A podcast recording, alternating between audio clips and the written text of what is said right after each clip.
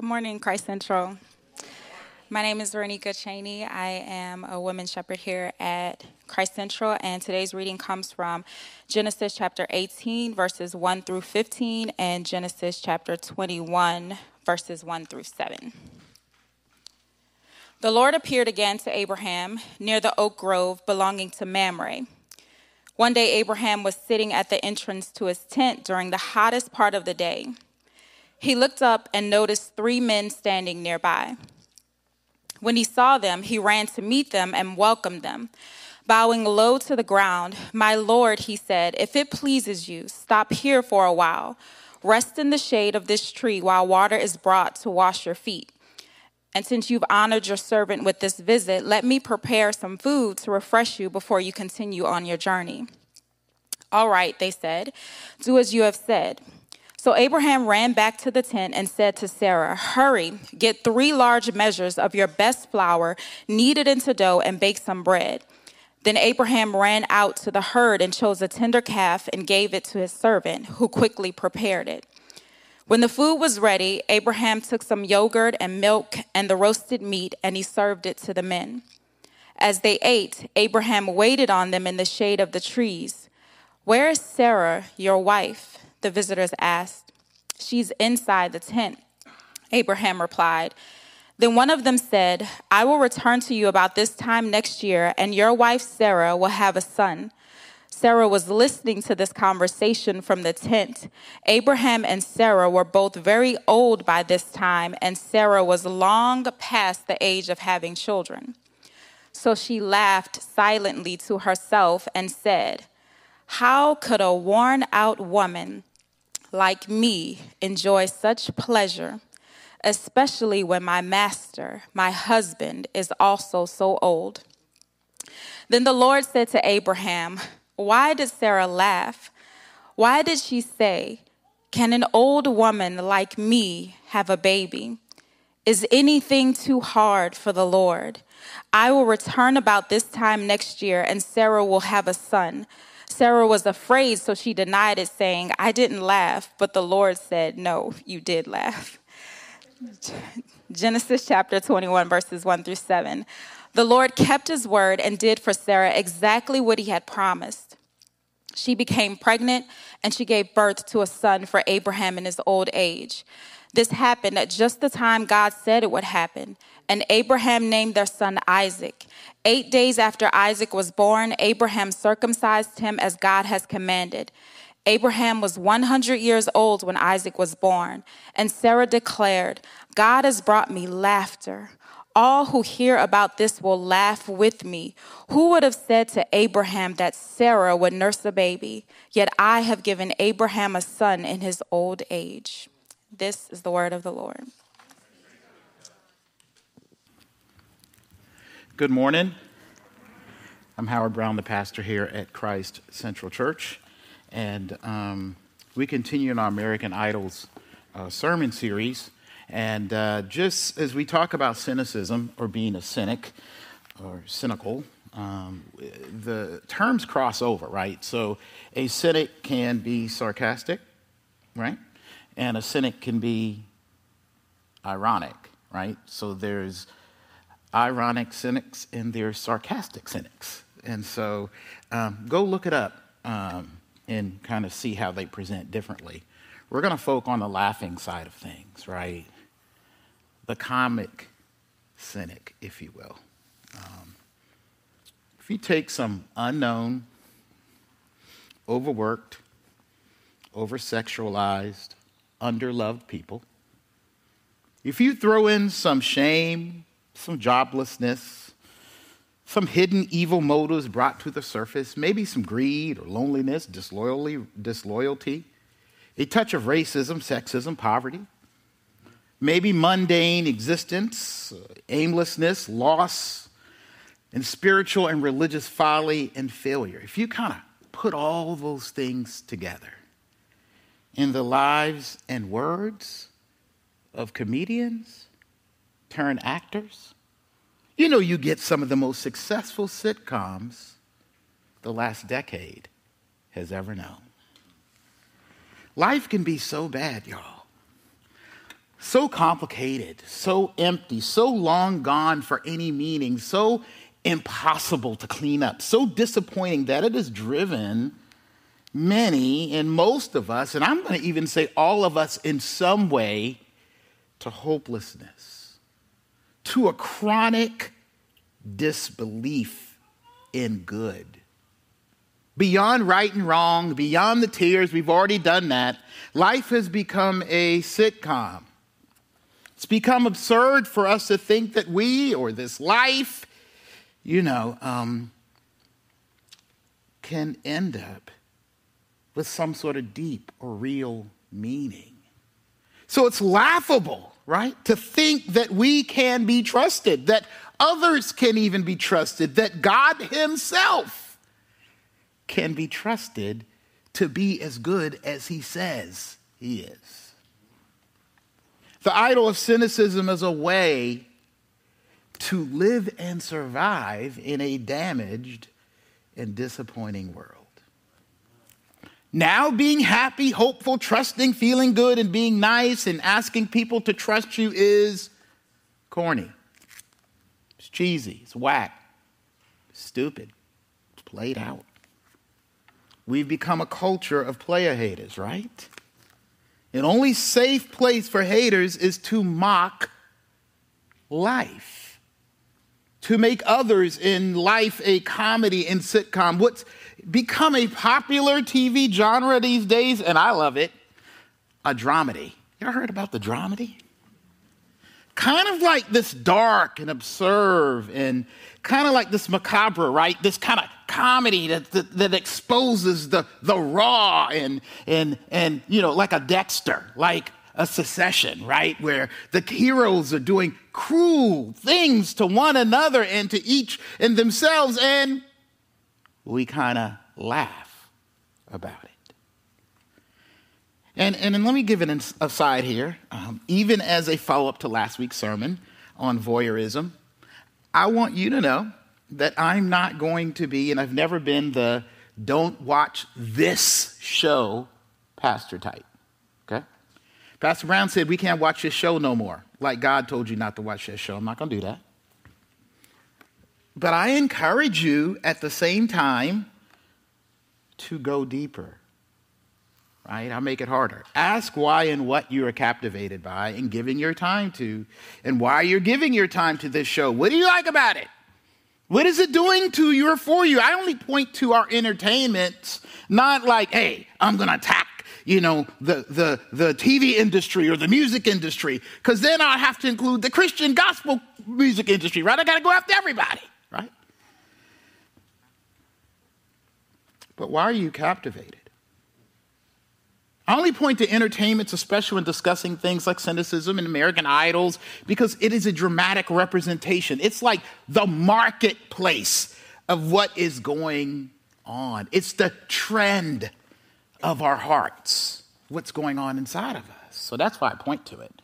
So don't think I'm pointing to stuff because I'm saying you can't watch that or God said he don't like this particular show, right?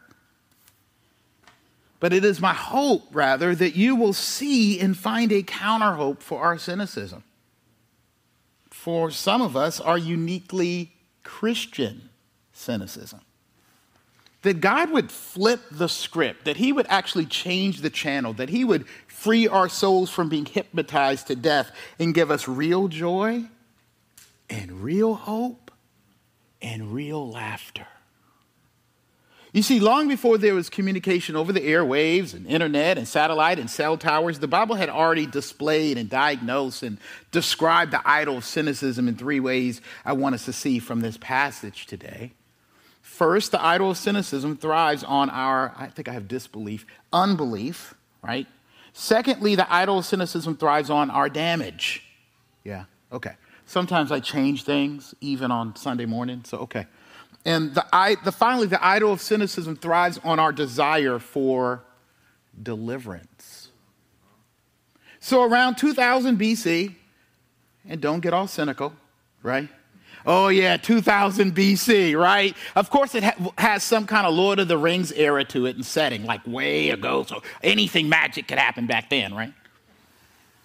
But God had promised an, an old man, a very old man, Abraham, and his wife Sarah, somewhere north of the age of 85, that they were going to not just have a baby, something that had not happened for them in all their years of trying and hoping, but they were promised by God that he and Abraham and Sarah would be the parents of a great nation, a number of people who would be blessed, loved, and used by God mightily to then bring his truth and bless the earth through them, right? For Sarah's miracle of having a child at 90 something, possibly, here it comes again. I guess she's about 75 or 80 at this point. Imagine wanting to have a child this long, right? But this time, yeah, I'm gonna get cynical, right? Mystic passing strangers, right? These soothsaying sorts of means of getting truth, right? Ooh, three strangers, a masked hero with an accent. You know he's telling the truth if he's got that British accent. That's how he got in trouble? Nothing. Trust me. No. Okay, Sean Connery, we ain't trusting you. But you, you coming with that message. You will have a child, Sarah. You know, with the accent, right? Not at, and she, the Bible says she laughs within herself. Not at the promise itself only, but at her place in it. Do you see that? Beyond struggling with whether it can be biologically true or not, it's been so long. Sarah is now struggling with the possibility of meaning and purpose being a part of her life at her age. Not this same truth that God promised. It can't be.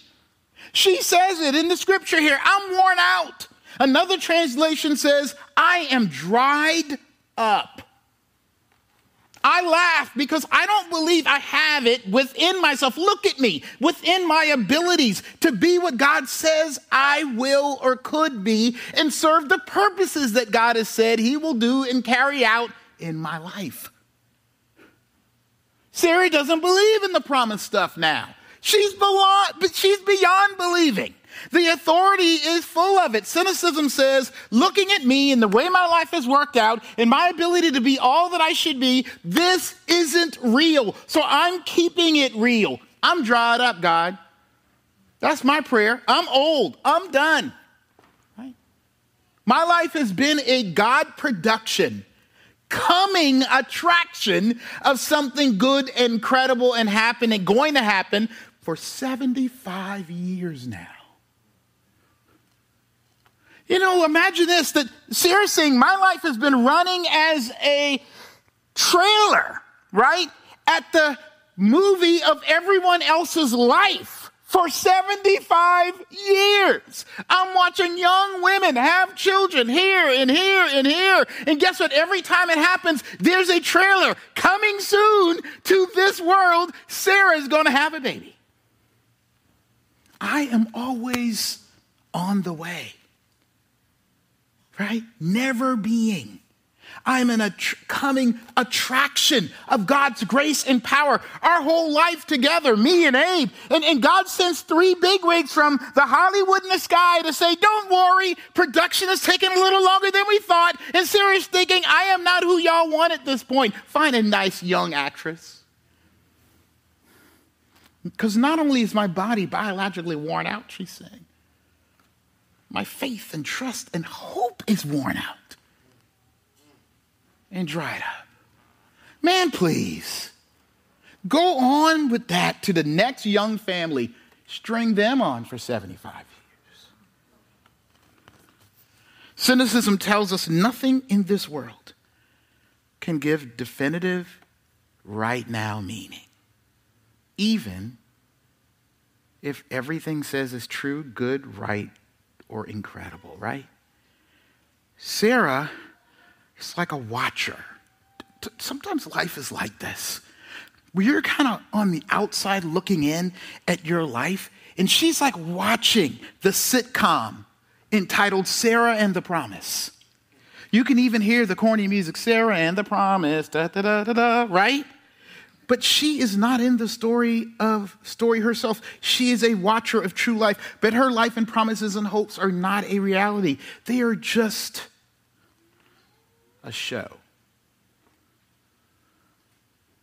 Institutions, then, leaders, preachers like me, advisors, marketers, influence, that man or woman on TikTok who has the thing about the food that'll keep you skinny and work out and love. Counselors have become, they've all become the writers and producers and promises of our stories. They speak a lot of, of truth about us in this life and you can do it and our issues and a potential happy ending. But cynicism makes us watch and laugh and enjoy the show with a yeah, right, that was nice, that was good, but no way.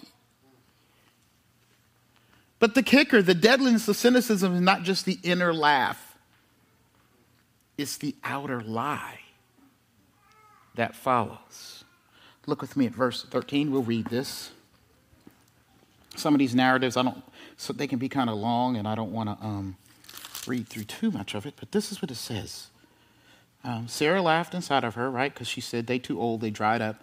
And then in verse 13, then the Lord said to Abraham, because uh, one of the servants, one of the three mass men was, was Jesus, we believe, um, a pre, uh, like a pre Jesus coming uh, to Mary um, uh, manifestation. Sometimes he shows up, right? Um, okay, so th- then the Lord said to Abraham, Why did Sarah laugh? Why did she say, Can an old woman like me have a baby? Is there anything too hard for the Lord? I'll return about this time next year, and Sarah will have a son. Sarah was afraid. So she denied it, saying, I didn't laugh. And the Lord said, Yeah, you did. Right? you see, her lack of belief is held together and, and strengthened, y'all. I'm going to use the word calcified by a lie about why she is laughing in an attempt to shield herself from more self failure. She's already a failure. I don't think we understand. Um, and as I study this, it's very difficult. Um, uh, I mean, Abraham was having a hard enough time as a man who uh, couldn't have a baby. Sarah's situation was worse in a society where. Uh, a a woman's ability to have land and be cared for was directly tied to her ability to have male children. This was Sarah's life here. This was her like sense of worth and value in this society. Um, it's, it's an, there's another sermon uh, you know we can do on whether this was right or wrong. Um, but what God is calling us to do is look at this situation and understand it for what it what it was in it all its sin and darkness and misogyny and sexism, right? That for Sarah, this is terrible. This is shameful. This is like somebody coming to your house, right, from the church or something and seeing something you're watching on TV and being like, mm, mm, mm, right? You know, or, or you, you, you, have the kids over and the kids say something.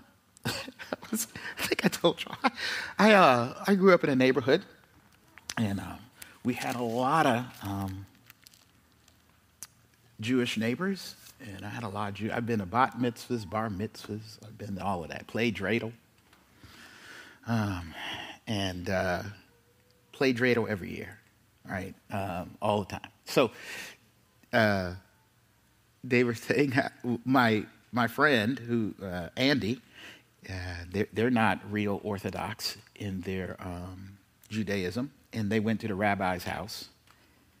And uh, one of the kids said, hey, they're like, we're going to order pizza. What do y'all want? And he was like, we want sausage and cheese.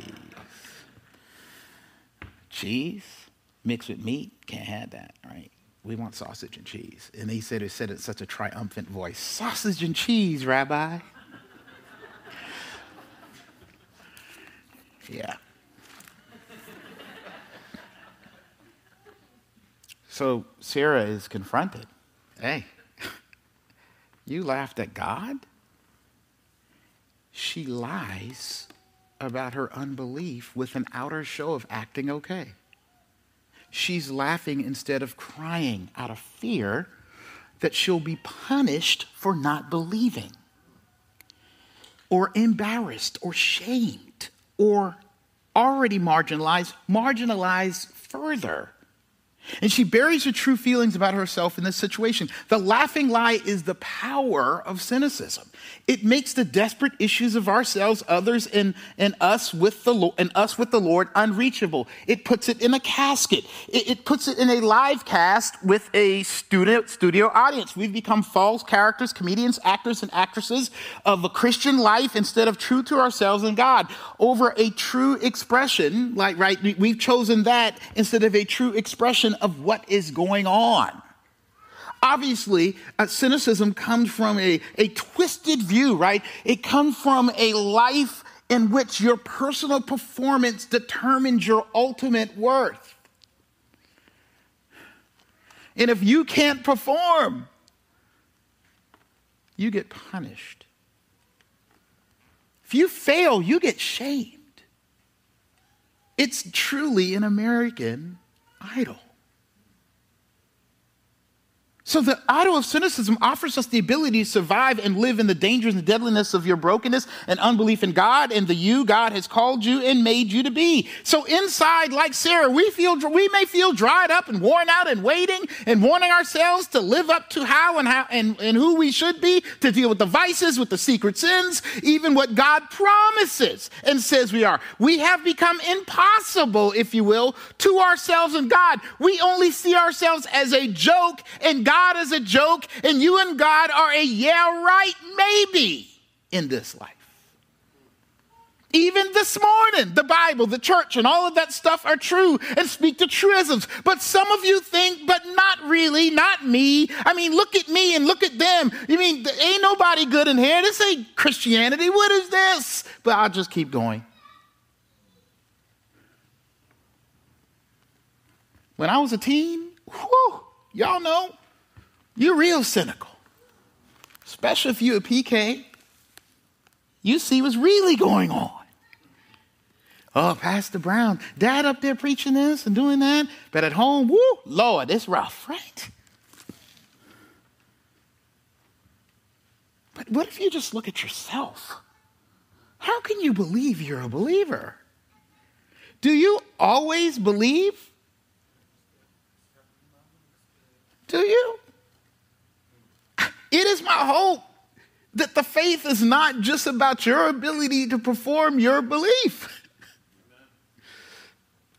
or else you will become a cynic of the faith. Your heart will harden if you're not true about your brokenness, married to God's faithfulness. Right?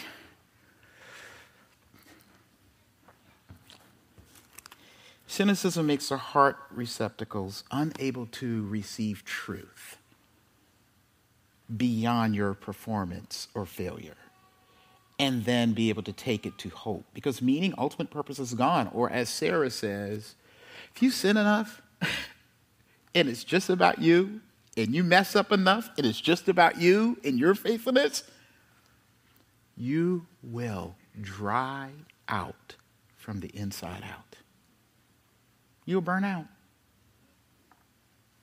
I done burned out plenty of times being the pastor. Y'all didn't know that? I went on a six month sabbatical. Probably represent each month represented times I burned out in the 20 years here at Christ Central. Yeah, about six or seven times I burned out. But I just kept going. Right? I had to keep doing it. But inside, I was becoming more cynical about the possibilities of what God was doing here and within me. But beyond laughing, I don't want to take too long here, um, because re- real life seems to be about a false sense of meaning, right? Th- that's true. But she laughs because life really hurts. Let's talk about the obvious. And we talked about this already. Sarah is a woman, now 90 something, who has yet to deliver on her own sense of significance. She's barren. She's a disappointment to herself and her husband and the promise. That's what worn out and dried up means here, right? She has been beaten by life and nothing has been going on in this area of her life. And for a woman, again, back then, this was her sense of worth, especially to uh, the promised stuff. And she has beaten herself up on the inside. Right? She has been hollowed out emotionally and spiritually. Uh, she's been scraped down, uh, which also means it is not all her. Okay, guys, we got to really step this story up. All right? This is something you pr- probably is not spoken about in this passage all the time. I read the whole thing for years and never saw this reality. Her worn out, dried upness points to her not being cared for or nurtured by anyone else around her. This is saying Abraham has not gone to fill her and care for her hurt. But in his own stress has simply taken and ignored. Her condition, she's away, right? She's in the kitchen. She's laughing to herself. Understand that this, this language here is pointing to a high degree of loneliness.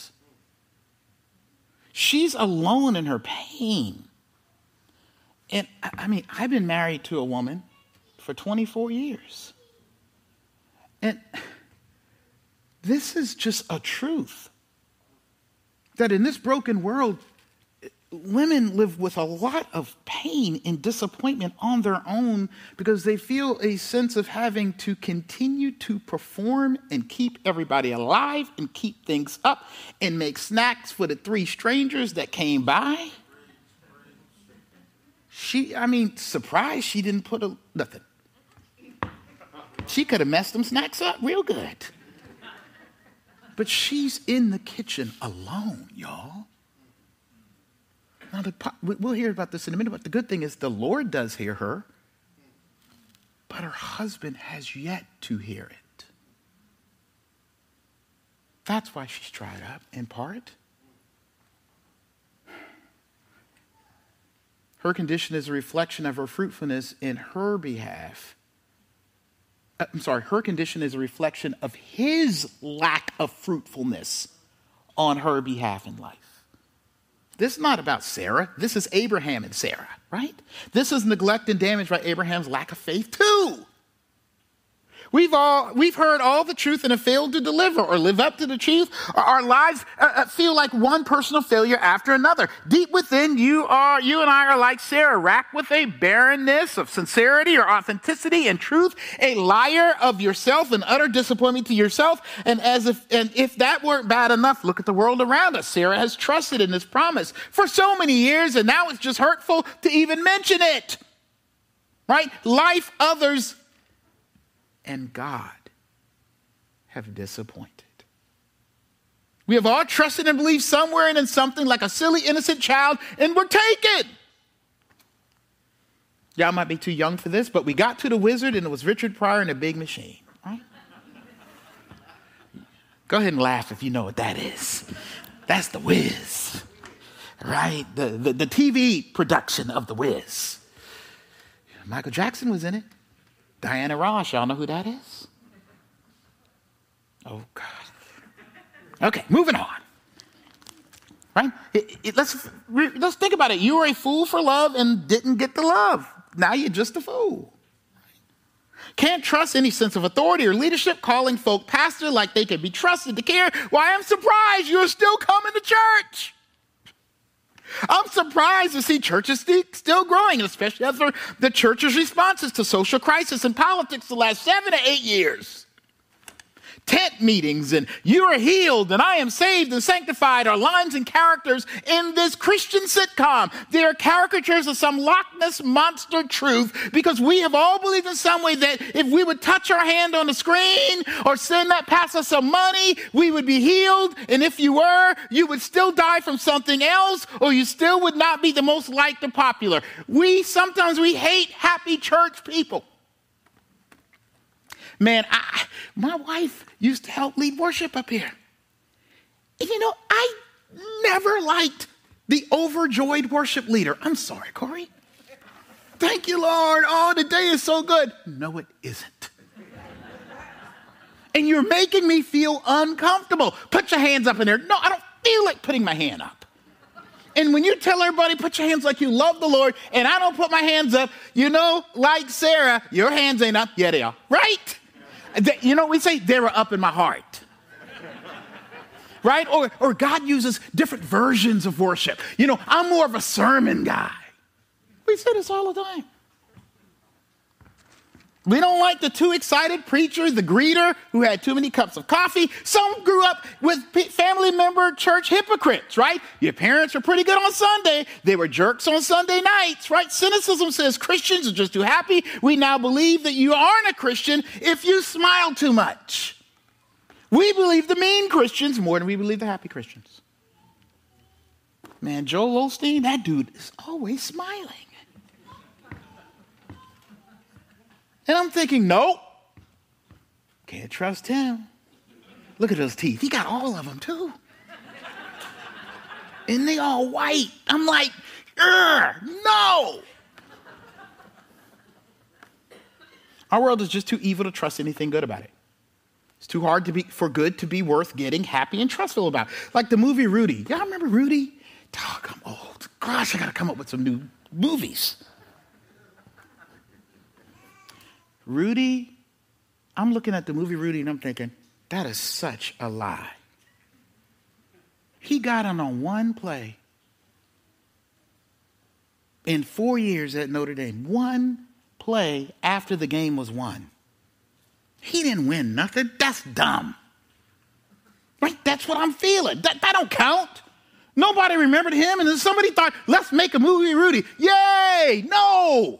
You didn't do nothing, man. We ain't watching Rudy today. Right? Today we watch the Super Bowl. Any Rudies in the game? Ain't no Rudies even on the bench. There's some Rudies holding the, the marker for first and second down, right? Maybe. We hate. You know where I'm going with this. Now, God is a real disappointment. How many of you have lived long enough to say God has let you down. He disappointed me. His intentions obviously aren't good for me. You know how many years I've been dealing with this, God? You know, if you had just come and done this at this time, I wouldn't be in this mess.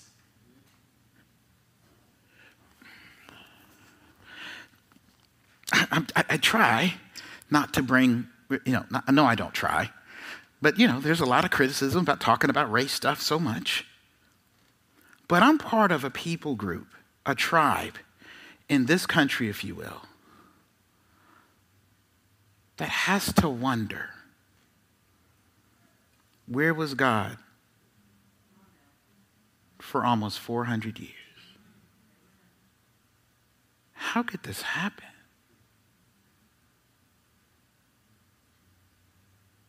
And then if I talk about it, how could God let his people come back and say, it's a personal issue and you're just using racism as an excuse?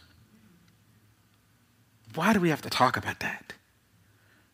We don't need to worry about social justice. Who cares? You know, the immigrants, all that stuff, yeah, but, you know, if you weren't illegal, why would God let that be his people.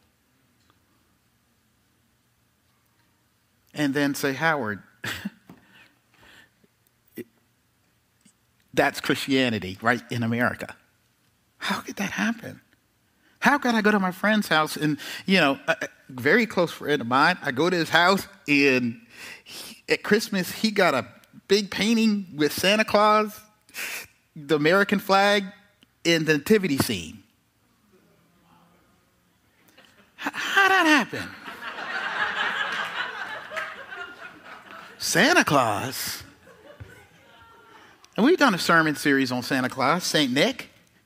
Yeah, he was at the at the Council of Nicaea in 325. He wasn't okay. but more, I mean, more personal things. I mean, there are groups of people who say, this just can't be. Oh, you, you, you go to this church or you do that. Man, you have people are like, man, please. Look at the people who represent your faith. I got a text the other day from a friend of mine who, I think Amari got the same text that there's a group looking to raise a lot of money to get more ruling elders in this denomination to be at the next General Assembly to vote so that the PCA can be more of the continuing Southern Presbyterian church and culture. If you don't know about the Southern Presbyterian Church, it ain't a place a man like me wants to be. Why? Hundreds of thousands of dollars raised to get a vote to go more Southern conservative against social movements that involve people of color. Why? God, you, you disappoint me. I'm disappointed in Christianity, which means I'm disappointed in you. I don't believe this promise for our people. It's happening. If you're a woman, if you're this, I'm just Think about the people who are on the edges sometimes of evangelical Christianity, and we're evangelicals, if you want to say we're people of the word, and we expect the word to guide how we live and live our lives. Okay, if that's evangelicalism, okay. So I know some of you are feeling that. That's why I brought it up. You're wondering whether this thing is real.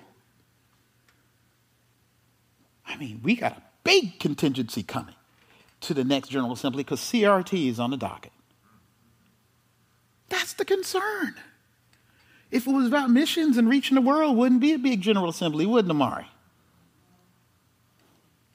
Why? God, another General Assembly about this stuff? You disappoint me. We have a hard time worshiping, getting involved in the church, quiet time, prayer, Bible study, loving God, talk, crying to Jesus. And so cynicism sees, I'm just going to keep it real. It becomes a resting place for our hearts that no longer, can no longer trust and believe in anything. We just enjoy the show and laugh at the dark comedy of living and believing in God.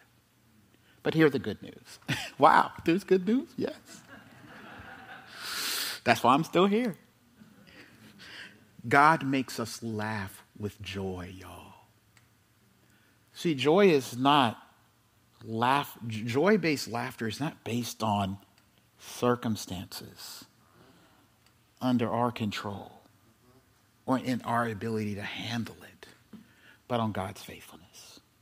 Even after laughter and doubt of Sarah in herself, God continues to believe in what he says about Sarah that she means something to him.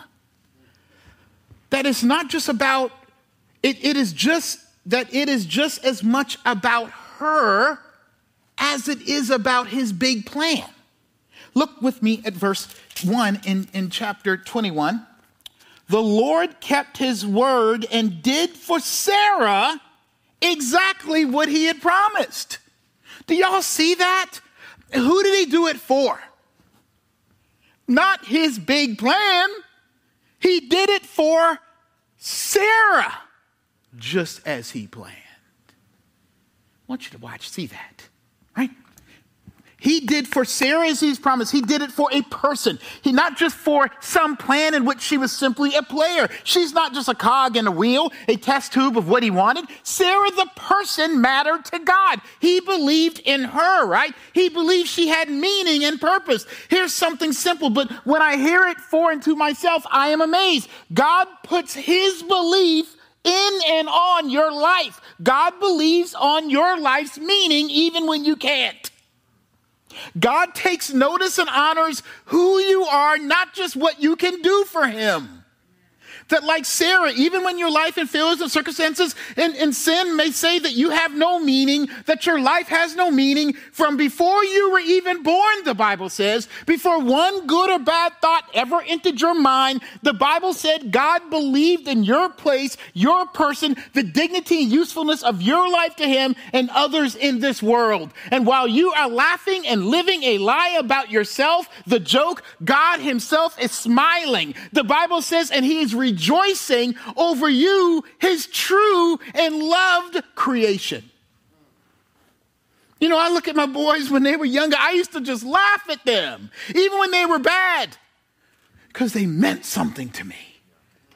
And all I want to do is communicate that, yes, Harrison, yes, Clark, you mean something to the world. We have a Father in heaven that says to us, like children who believe in their life is just about playing games and, and doing crazy stuff. You mean something real, is what God wants to tell you. Not just play, play. Yes, behind the mask, under the lies, behind the fabrication, fabrications. Yes, you reeking of the stench of bad choices. You mean something. God believes you exist. God believes you matter. God believes in you. Hear this again. You and I are not an X or Y or some sort of undefined factor in the cosmic formula. You have a name and an existence that can't be ignored and isn't ignored by God Himself. He's serious about that. He doesn't laugh at you. You are not a cosmic joke. He laughs over you. He laughs about you in joy over you. What's this Bible about?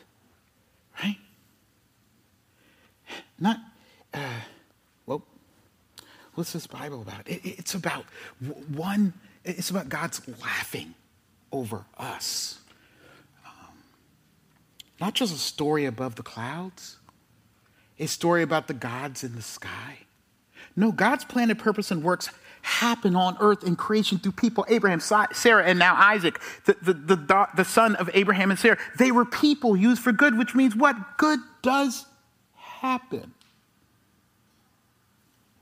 even in twisted people and vessels, and by extension, institutions. But why? Because a good God is at work. Look again at verse 6 here uh, in chapter 21. It says,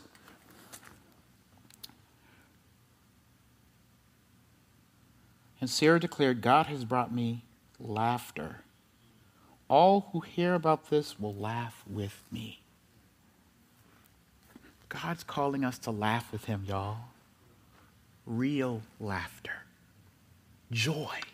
The message the Bible in part is yet this yes, there is much to cry about. It is true that death, death is inevitable. It is true that people have faulty motives, but laugh with me. Let's have joy together because amidst the mess, God has infused this world with things that should make us laugh because He is a good God. The world created by Him, polluted by us, still has things that break through and say, yes, there is real and there's good and there's real joy and there's real niceness and there's real love. I admit the beat is not perfect but it really resonates something good in us. God has given us more, given us as real as love and real friendship and real hugs and real kisses and real connection and real community. And as much as that stuff is good enough to lead us towards a freedom, it is not good enough to finally and fully offer a hope and meaning. Here's the clincher for Sarah's joy.